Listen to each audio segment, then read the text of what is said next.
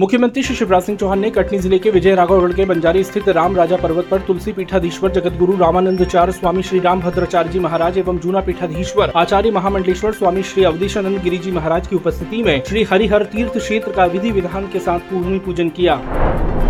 श्री हरिहर तीर्थ क्षेत्र भूमि पूजन समारोह को संबोधित करते हुए मुख्यमंत्री जी ने कहा कि लाडली बहना योजना की राशि केवल एक हज़ार नहीं रहेगी, बल्कि धीरे धीरे इसे बढ़ाते हुए तीन हज़ार तक ले जाएँगे। भूमि पूजन समारोह में मुख्यमंत्री श्री शिवराज सिंह चौहान ने कहा कि श्री हरिहर तीर्थ क्षेत्र निर्माण की कल्पना अद्भुत है, जो इस पवित्र धरती पर मूर्त रूप लेगी। इसमें सरकार से जो भी सहयोग की आवश्यकता होगी, पूरी की जाएगी। मुख्यमंत्री श्री शिवराज सिंह चौहान का विजय राघवगढ़ के बंजारी स्थित राम राजा पर्वत क्षेत्र में लाडली बहनों द्वारा आत्मीय स्वागत किया गया।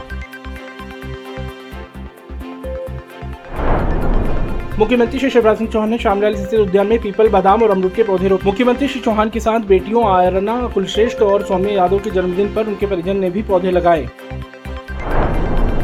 राज्यपाल श्री मंगू भाई पटेल की अध्यक्षता में पर्यावरण नियोजन एवं समन्वय संगठन एप्को की बारहवीं वार्षिक साधारण सभा की बैठक सांदीपनी सभागार राजभवन में संपन्न हुई। मंत्री श्री कमल पटेल ने छीपानेर रोड हरदा में समर्थन मूल्य पर ग्रीष्मकालीन मूंग उड़द खरीदी का शुभारंभ किया। इस अवसर पर उन्होंने कहा कि मुख्यमंत्री श्री चौहान के मार्गदर्शन में ग्रीष्मकालीन मूंग एवं उड़द खरीदी शुरू हो चुकी है।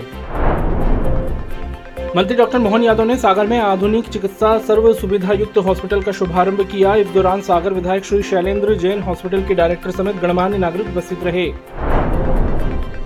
अपर मुख्य निर्वाचन पदाधिकारी मध्य प्रदेश श्री राजेश कुमार कौल ने आज उप जिला निर्वाचन अधिकारी रिटर्निंग अधिकारी व सहायक रिटर्निंग अधिकारियों के प्रशिक्षण कार्यक्रम का शुभारंभ किया।